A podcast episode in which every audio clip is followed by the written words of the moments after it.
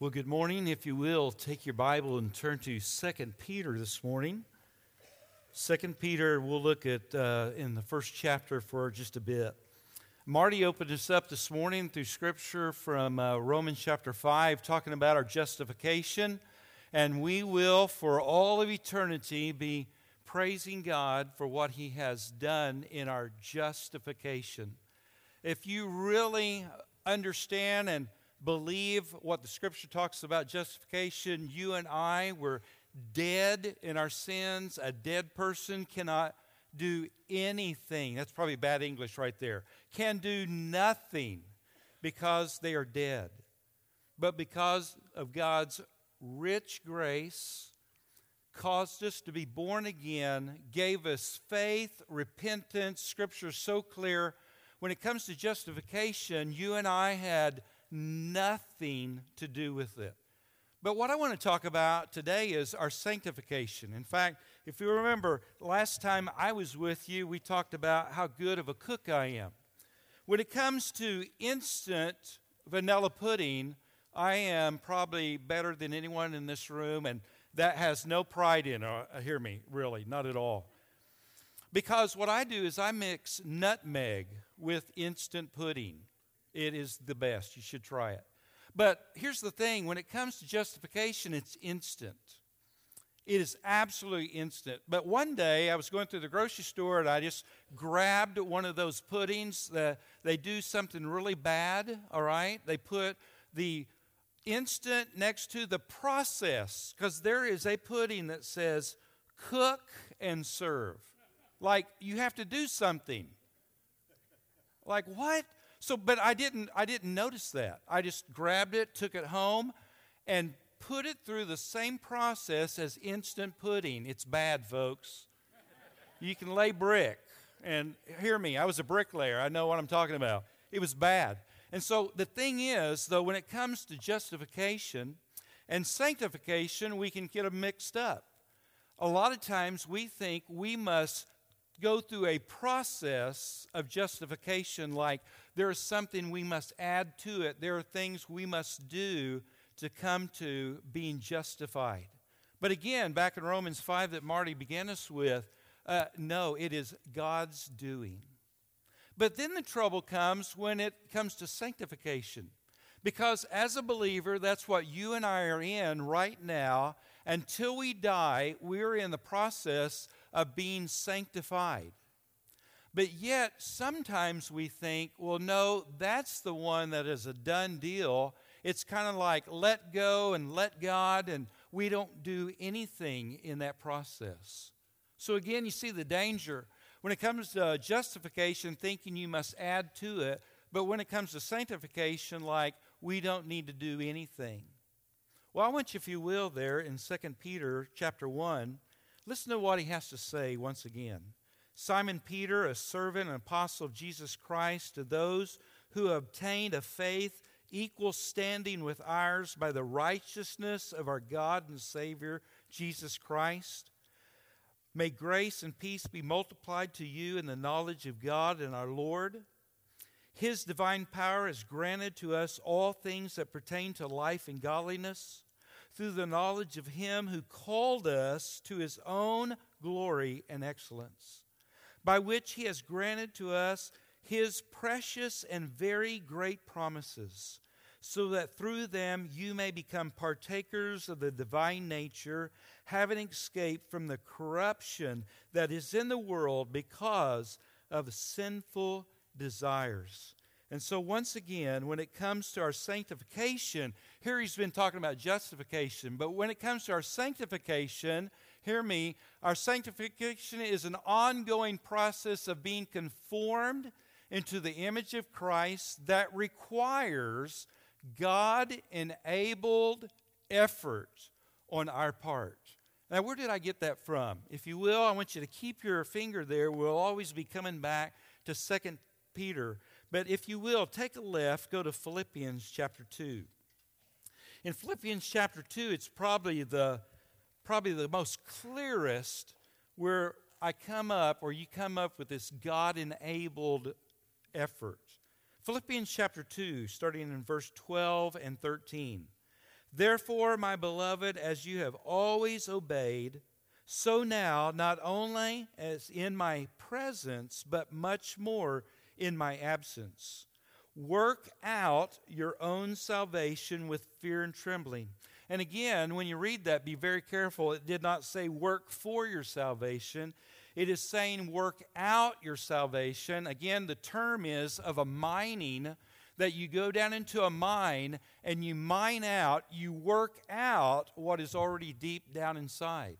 And so he says that you and I, and this is the process of sanctification, you and I are to work out our own salvation with fear and trembling. For it is God who works in you both to will and to work for his good pleasure. And so the deal is, it is God in us. After, after justification takes place, God lives in us, enables us to be able to be a part of this sanctification that he is going to work on us until Jesus comes. Or, like a blessed, oh my goodness, Helen Blacklock, 95 years old, last Saturday night, got to go to heaven. But for those years, she became a believer as a young teenage girl. But for all those years, she was in the process of sanctification. She would say, just like the apostles say, I never have arrived. I have not arrived. I am in this continual process of growing into the likeness of Christ. In fact, you've probably heard that illustration. Uh, a, a, young boy, he's going through a park, and there's a, a guy, and he is chipping on a big chunk of granite. And as he's chipping on it, the little boy is going like, "Hey, what you doing there?" And he goes, "Well, I'm I'm carving out a horse." And again, you've heard this, right? Well, the boy goes, "Well, how are you going to do that?" Well, he goes, "Well, I'm going to chip away everything that doesn't look like a horse." And then when I get all those chipped away, there I'll have it. And so you know that's what sanctification is. Sanctification is that we are becoming more and more in the image of Christ. But I want to kind of take and tweak that illustration. Now, you notice I didn't say tweak the scripture. So, like, I'm not a heretic, all right? I'm tweaking an illustration, all right? And the tweak is this when it comes to sanctification, I believe God is holding a chisel. He knows exactly in every one of our lives the area that needs chipped off. You open up His Word, His Holy Spirit's, as you're reading it, He's going like, man, this area, Jim, this area. In fact, God's using a jackhammer on me. Many, many chisels, right? But in sanctification, you and I hold the hammer. And if you'll remember last time, here's what I do oftentimes. When you know that is not enough, when it comes to you and I and our sanctification, we must weld it big time. In fact, I want to show you where I get that. Back in 2 Peter, if you will, starting in verse 5, it says this for this very reason. What's he talking about? Because you have been justified, now you're in the process of being sanctified. sanctified. For this very reason, make every effort. Some of your translations might say, give all diligence towards. In fact, another translation says this see to it at all costs that you supplement your faith with virtue and virtue with knowledge, and knowledge with self control, and self control with steadfastness, and steadfastness with godliness, and godliness with brotherly affection, and brotherly affection with love. For if these qualities are yours and are increasing, in other words, present tense, it's a continual thing. They are continuing and they are increasing. They keep you from being ineffective. Again, another translation might useless or inactive or unfruitful in the knowledge of our Lord Jesus Christ. And so I want to talk to you just for a minute about this because there are some consequences There are consequences whenever you and I are not diligently supplementing our faith in this thing of sanctification. Because I want you to look in verse 9. For whoever lacks these qualities is so nearsighted that he is blind, having forgotten that he was sealed from his former sins. And so Peter's talking to believers. He's talking to people who are true believers. And yet, at times, a true believer, including myself, and I know I've done this, I have come to a place in my life where I it's like I lacked these. I was short sighted. I was even almost blind, forgotten what He has done. And so, I guess my question before we move forward is why would a true believer lack in these qualities? Here, Peter's saying that we are to give due diligence to supplement, lavishly abound in growing in our godliness, growing in our Christ likeness, and then all those other things that we'll look at in weeks ahead. So, why would that ever happen? So, here's just a few. I'm sure there's way more. In 2 Timothy, which Pastor Marty's going to get to, in 2 Timothy, the whole letter, Paul is writing to a young pastor, child in the faith that he is, that has, because of fear, has backed away from what God has called him to do. And so in 2 Peter, you find Timothy very fearful. He is not doing what God has called him to do. In fact, just listen. I want to read this to you. 2 Timothy in verse chapter 1, it says this I am reminding you of your sincere faith, a faith that dwelt first in your grandmother and your mother, and now I am sure dwells in you as well. For this reason, I remind you to fan into flame the gift of God. He is saying, You are to fan it in a flame. You've allowed to cool off because of fearfulness. I am encouraging, exhorting you to fan in the flame the gift of God, which is in you through the laying on of my hands.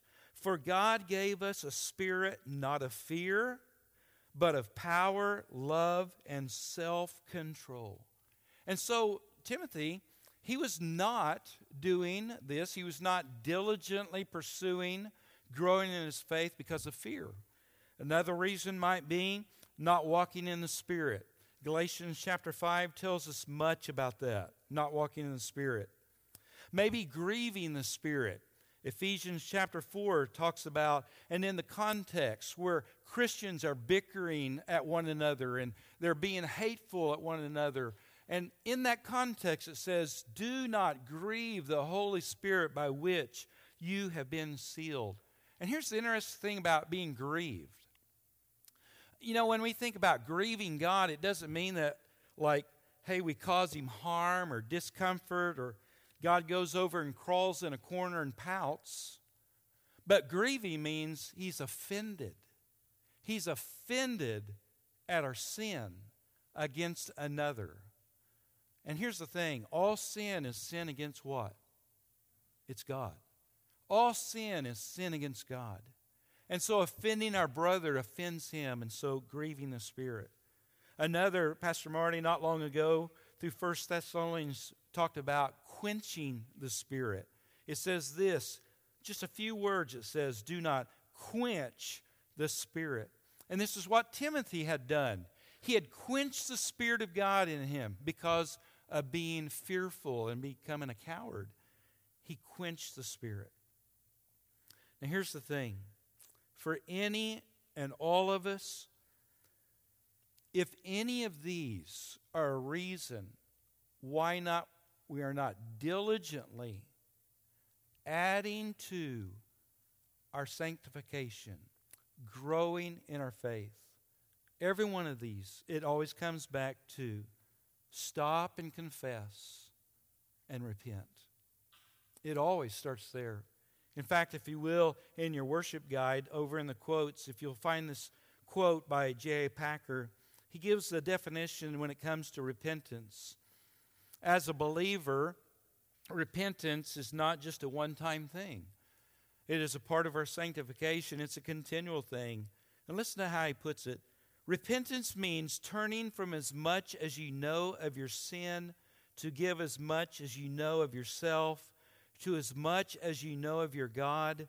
And as our knowledge grows, in other words, in our sanctification, we're realizing really how deep our sin is. We're realizing how prone we are to besetting sin and things that just uh, put us aside. We realize that God is more holy than we ever realized. And so, as we're growing in all of these, the rest of it says at these three points. So, our practice of repentance has to be enlarged. And so, again, when you and I are not diligent about growing, even as a believer, you and I can lack assurance. And here's the thing God wants you and I to be assured.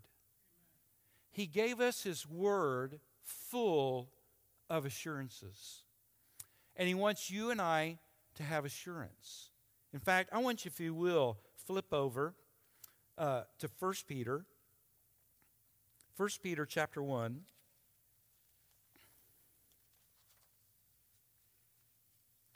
Want you to listen. These folks, because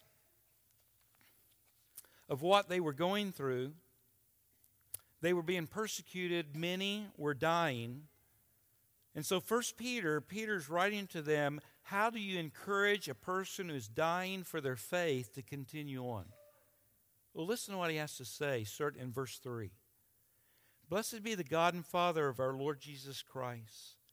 According to his great mercy, he has caused us to be born again to a living hope through the resurrection of Jesus Christ from the dead, to an inheritance that is imperishable, undefiled, and unfading, kept in heaven for you, who by God's power are being guarded through faith for a salvation ready to be revealed in this last time.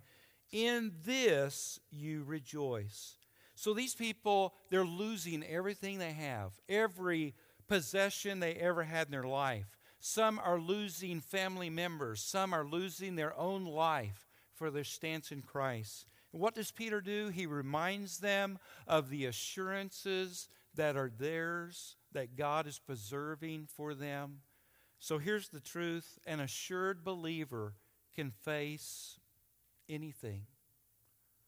Have you, I mean, like right now in your own life, do you have such assurance in the promises of God and what He has done and is doing in your life that you could say you can face whatever is in front of you?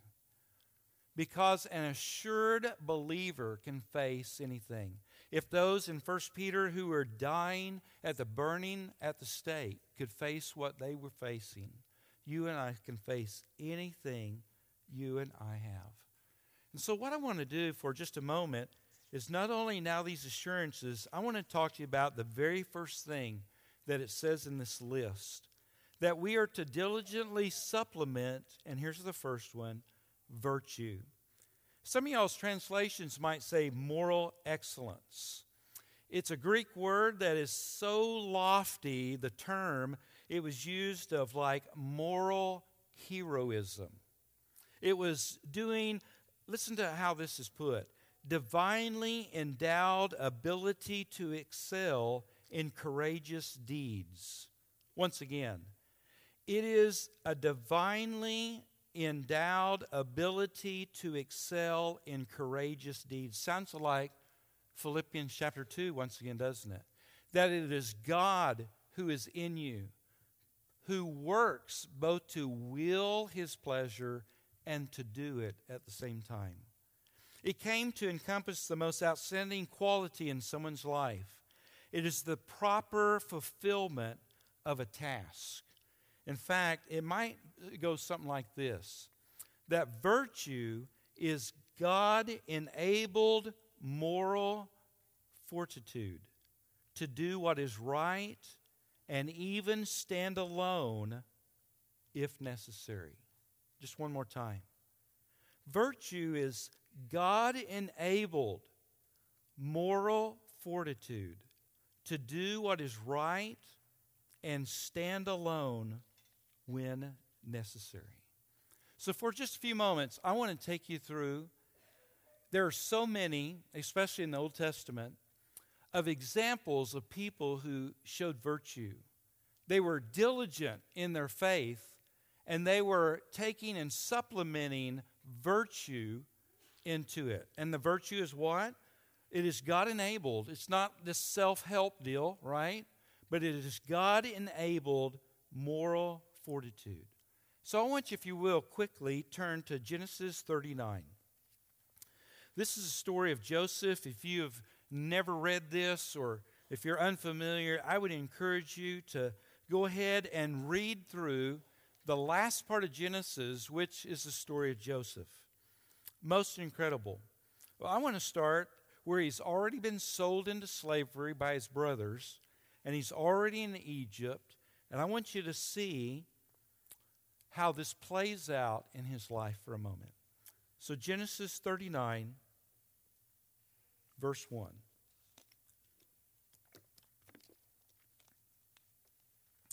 Now, Joseph had been brought down to Egypt, and Potiphar, an officer of Pharaoh, captain of the guard, an Egyptian, had brought him from the Ishmaelites who had brought him down there. The Lord was with Joseph and he became a successful man. And he was in the house of his Egyptian's master. His master saw that the Lord was with him, and that the Lord caused all that he did to succeed in his hands. So Joseph found favor in his sight and attended him. He made him overseer of his house and put him in charge of all that he had. From the time that he made him overseer in his house and over all that he had, the Lord blessed the Egyptian's house for Joseph's sake. He blessed, the blessing of the Lord was on all that he had in his house and in his field. So he left all that he had in Joseph's charge, and because of him, he had no concern about anything but the food that he ate. And it's kind of interesting. You'd, you'd go past that and just keep reading, and you just not think of this very much that because of him, he had no concern about anything but the food he ate. And you realize, right, uh, someone who's a high official would have a cupbearer. And the cupbearer would always taste the food and the drink before the leader, the king, whoever would, because if you wanted to assassinate him, one of the ways you could poison our food. And so the cupbearer was very trusted. And if the cupbearer fell over dead, then you realize someone, hey, poisoned your food. Well, it's just kind of, I, I take it, I know it's not funny, but I take it funny that Joseph was so important to him that he gave somebody else the cupbearer job. Like, you know, Joseph, you're so important to me. I'm going to let the cupbearer do that just in case someone tries to poison you because you're so important. Okay, it was funny me. Y'all don't get it. All right, anyway, go on. Now, Joseph was handsome in form and appearance. And after a time, his master's wife cast her eyes on Joseph and said, Lie with me. But he refused, and he said to his master's wife, Behold, because of me, my master has no concern about anything in the house. He has put everything that he has in my charge. He is no greater in this house than I am, nor has he kept back anything from me except you, because you are his wife. How then can I do this great wickedness and sin against God? One commentator said that Miss Potiphar took maybe a, a piece of her clothing and threw it over a, a graven image she had in her home and said, Well, look, God doesn't see now. But Joseph replied, but my God sees. But my God sees. And in verse 10, And as she spoke to Joseph day after day, he would not listen to her, to lie beside her, or to be with her. In verse 11, you kind of get an idea. She's come up with a plan. Because one day, when he went into the house to do his work, none of the men of the house were there in the house. She caught him by his garment, saying, Lie with me. But he left his garment in her hand, fled, and he got out of the house. And as soon as she saw that he had left his garment in her hand and had fled out of the house, she called for the men of her household and said to them, See, he, and that is her husband Potiphar, has brought among us a Hebrew to laugh at us. He came in to me to lie with me, and I cried out with a loud voice. And as soon as he heard that I lifted up my voice and cried out, he left his garment beside me and he fled out of the house. Then she laid up his garment by her until her master came home. She told him the same story, saying, The Hebrew servant whom you have brought among us came in to me to laugh at me. But as soon as I lifted up my voice and cried, he left his garment beside me and he fled out of the house. As soon as his master heard these words that his wife spoke to him, This is the way your servant treated me, his anger was kindled. And Joseph's master took him, put him into prison, which kind of leads you to think he believed Joseph more than he did his wife because he could have instantly had him killed, but threw him in a prison in the place where the king's prisoners were confined, and he was there in prison. Verse 21 But the Lord with Joseph showed him steadfast love, gave him favor in the sight of the keeper of the prison. And the keeper of the prison put Joseph in charge of all the prisoners who were in the prison. Whatever was done there, he was the one who did it. And the keeper of the prison paid no attention to anything that was in Joseph's charge because the Lord was with him. And whatever he did, the Lord made to succeed. And now I want you to, if you will, jump on over to chapter 41. Genesis 41. And you know the story. The Pharaoh has these dreams, no one can interpret it. And then the guy who's in prison with him realized he had forgotten Joseph for two years now. And when it came a real desperate time, they called Joseph to come. He interprets a dream. And then Pharaoh says this in verse 38 And Pharaoh said to his servants, Can we find a man like this in whom the Spirit of God? So, in other words, in Joseph's life, what you and I get to see played out. And here's the thing no one would have ever known, right? Joseph would have, God would have, all the others would have. But in the midst of an incredible situation, Joseph does something. What? Virtue is God enabled moral fortitude to do what is right, and if needed, to stand alone. Like no one else is with you, no one else is on your side. No one else is going to stand with you for this right thing that you're standing for.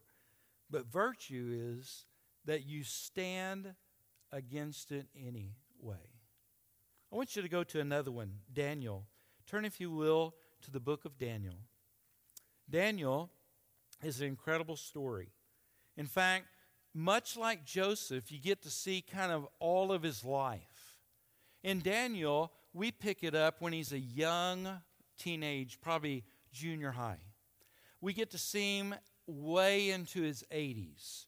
And so you get to see the whole course of this guy's life. I want you to see virtue in Daniel's life. In fact, while you're turning there, just to kind of give you a, a background of like when you start reading chapter 1, verse 1, like what has happened. So, whenever a, a conquering enemy like king would come in and take over a territory, to get the people to like submit to his rule instead of like coming with an iron fist and killing a bunch of them what they would do is they would take the prominent people in, in this case prominent young people of prominent families of this conquered city and they would take them in and they would brainwash them they would pretty much try to turn them from their faith to a false faith.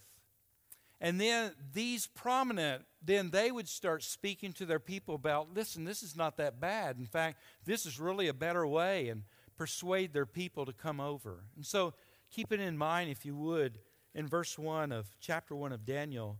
In the third year of the reign of Jehoiakim, king of Judah, Nebuchadnezzar, king of Babylon, came to Jerusalem and took it over, besieged it. And the Lord gave Jehoiakim, king of Judah, into his hand with some of the vessels of the house of God, and he brought them into the land, the house of his little g God, and placed the vessels in the treasury of his gods. Then the king commanded Ashpenaz, which is the chief of the eunuchs. Just interesting note Ashpenaz means horse nose. I don't know if that was very flattering uh, back then. Like you named your child after some characteristic. I would have thought as I grown up, hey, mom, dad, that was no favor, kind of a deal. But he was the he was the chief of the eunuchs. He was in charge of taking these young people and having them trained in all this false because it goes on to say to bring some of the people of Israel, both of the loyal, royal family and of the nobility, youths without blemish, good appearance, skillful in all wisdom, endowed with knowledge, understanding, learning, comprehend to understand the king's palace, to teach them the literature and the language of the Chaldeans. In other words, to teach them false religion to teach them doctrines of demons, as we've heard as Pastor Martin's going through 1 Timothy. To teach them not the ways of God, but against the ways of the God, how they have been raised. And to be taught this. In other words, from then on, as they would learn the language of the Chaldeans, they could no longer speak in their own native tongue. They were to totally forget it. In fact, they did other things to help them to forget what their parents taught them, the things of the real God. The king assigned them a daily portion of the food of the king ate and of the wine that he drank. They were to be educated for three years, and at the end of that time, they were to stand before the king. And among these were Daniel, and then you find these three friends. And you and I know them as Shadrach, Meshach, and Abednego. But that was their names that were given to them that were the names of false gods. Their names were even changed so that they would, in an attempt to try to help them to forget the one and true God. These were young people. Young people, can you imagine being kidnapped from home, being engulfed in false teaching, and over all those years to be worked over to try to forget your God. And then, if you'll look in verse 7, and the chief of the eunuchs gave them names, and he renamed them after these false gods. But Daniel resolved that he would not defile himself with the king's food and with the wine that he drank. Therefore, he asked the chief of the eunuchs to allow him not to defile himself, because this food had been offered to their false gods. And Daniel, as a young teenager, stood up and said, I'm not going to do this. Well, if you know the rest of the story, he appealed. He asked for a different diet. And, uh, and it's not necessarily the Daniel diet that's been published. You know, it wasn't a magical thing. And so the deal is that he did this deal, he and his friends, and after so many days came back and was tested, found to be sharper than anyone. Then the story goes on and continues going on. I want you, if you will, Daniel chapter 5. In Daniel chapter 5, what's going on is uh, the king now, he has um, thrown a party and he said, Bring out all those golden utensils that we took that were in the house of their God, and I want you to bring them out, and we're going to make a mockery of their God, and we're going to like celebrate our gods by drinking from them. And as you know, what happened is God's hand came out and started writing on the wall. And nobody could interpret. In fact, in verse 6, if you'll look, in the New American Standard, here's how it says it. Then the king's face grew pale as he saw God's hand writing on the wall. His thoughts alarmed him. His hip joint went slack, and his knees began to knock together. He was having a real crisis. He called for all the, the magicians, all the wise men. No one could interpret. Then the king comes in and tells them and reminds them of Daniel. And in Daniel chapter 5, verse 11, listen to what it says. Here, Daniel's now a young man. There is a man in your kingdom in whom is the Spirit of the Holy God. In the days of your father, light and understanding and wisdom, like the wisdom of the gods, were found in him. And King Nebuchadnezzar, your father, your father, the king, made him chief of the magicians, enchanters, Chaldeans, the astronomers. Because of a excellent or some of your translations put it, extraordinary spirit in him. Knowledge and understanding to interpret dreams and explain riddles to solve problems were found in this Daniel, whom the king named Belshazzar. Now let Daniel be called, and he will show the interpretation. As you know, the story goes on, and he does. And then here's one more, chapter 6. I'll end with this one in chapter 6, Daniel now is about 80 years old. And this is where you and I often know about Daniel, the lion's den. But all of his life, Daniel has been virtuous. A God enabling moral fortitude to do what is right and even stand alone whenever necessary. And even in his old age, you find this story. And if you do not know the background of the story, it had come to a place in verse 3 of chapter 6. Then this Daniel became distinguished above all the other officials because of an excellent, extraordinary spirit was in him. And the king planned to set him over the whole kingdom. And the story goes from there. They got jealous. They set up a rule, right, to pray to no God except the king. And Daniel did as he did all the time, as he had done his whole life. He went and he prayed with his windows open. He did exactly what he had always done, virtuously had done this over and over again. It didn't matter if there was now a law against it. He continually did that. That's why he winds up in the lion's den. Again, virtue is God enabled moral fortitude to do what is right. We could, if we had time, we would go to Proverbs 31, the virtuous woman and the things that she does. And the reason she does them, why? Is because she is adding virtue to her faith. She is supplementing in her sanctification. She is growing in it. I just want to remind you virtue is the divinely endowed ability to excel in courageous deeds. It came to encompass the most outstanding quality in someone's life the proper fulfillment of a task. Everyday living, whether you're a young person, child, single, married, single again, wherever you and I find ourselves throughout the day, at work, at the store, neighborhood, the world, uh, virtue might look different things. I'll just give you a couple to end with. Virtue might look like this. And you know, I, just want to warn us of when we talk about sanctification, oftentimes you hear this like God enabled, and then the word effort the, how I grew up in the church I grew up in, effort was a bad word. Like, you can't do anything in your Christian life. Like, it's let go and let God do it all.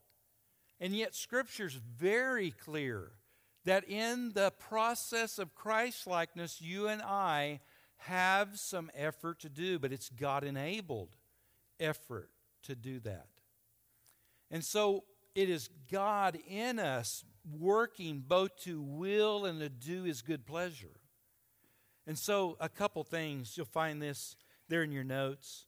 It might look like this doing ordinary things extraordinarily well.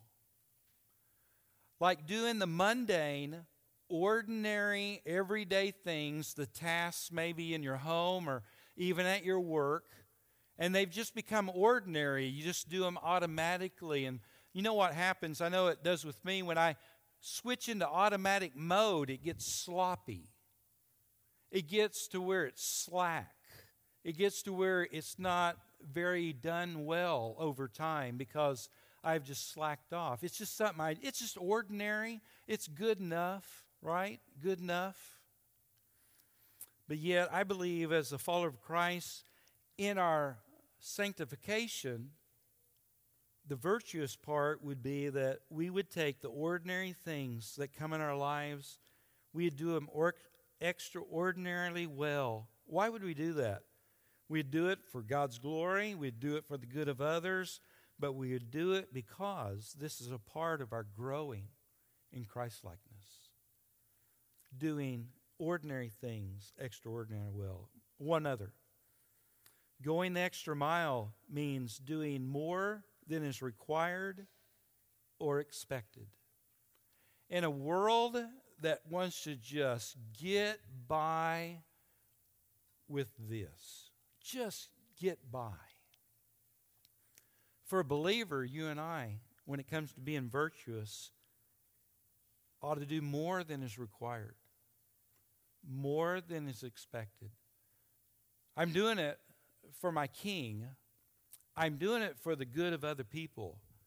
But I'm doing it also because I need to, at all costs, with all diligence, add, supplement to my faith virtue. So may you and I be diligent to supply, lavishly supply to our faith virtue. Would you pray with me?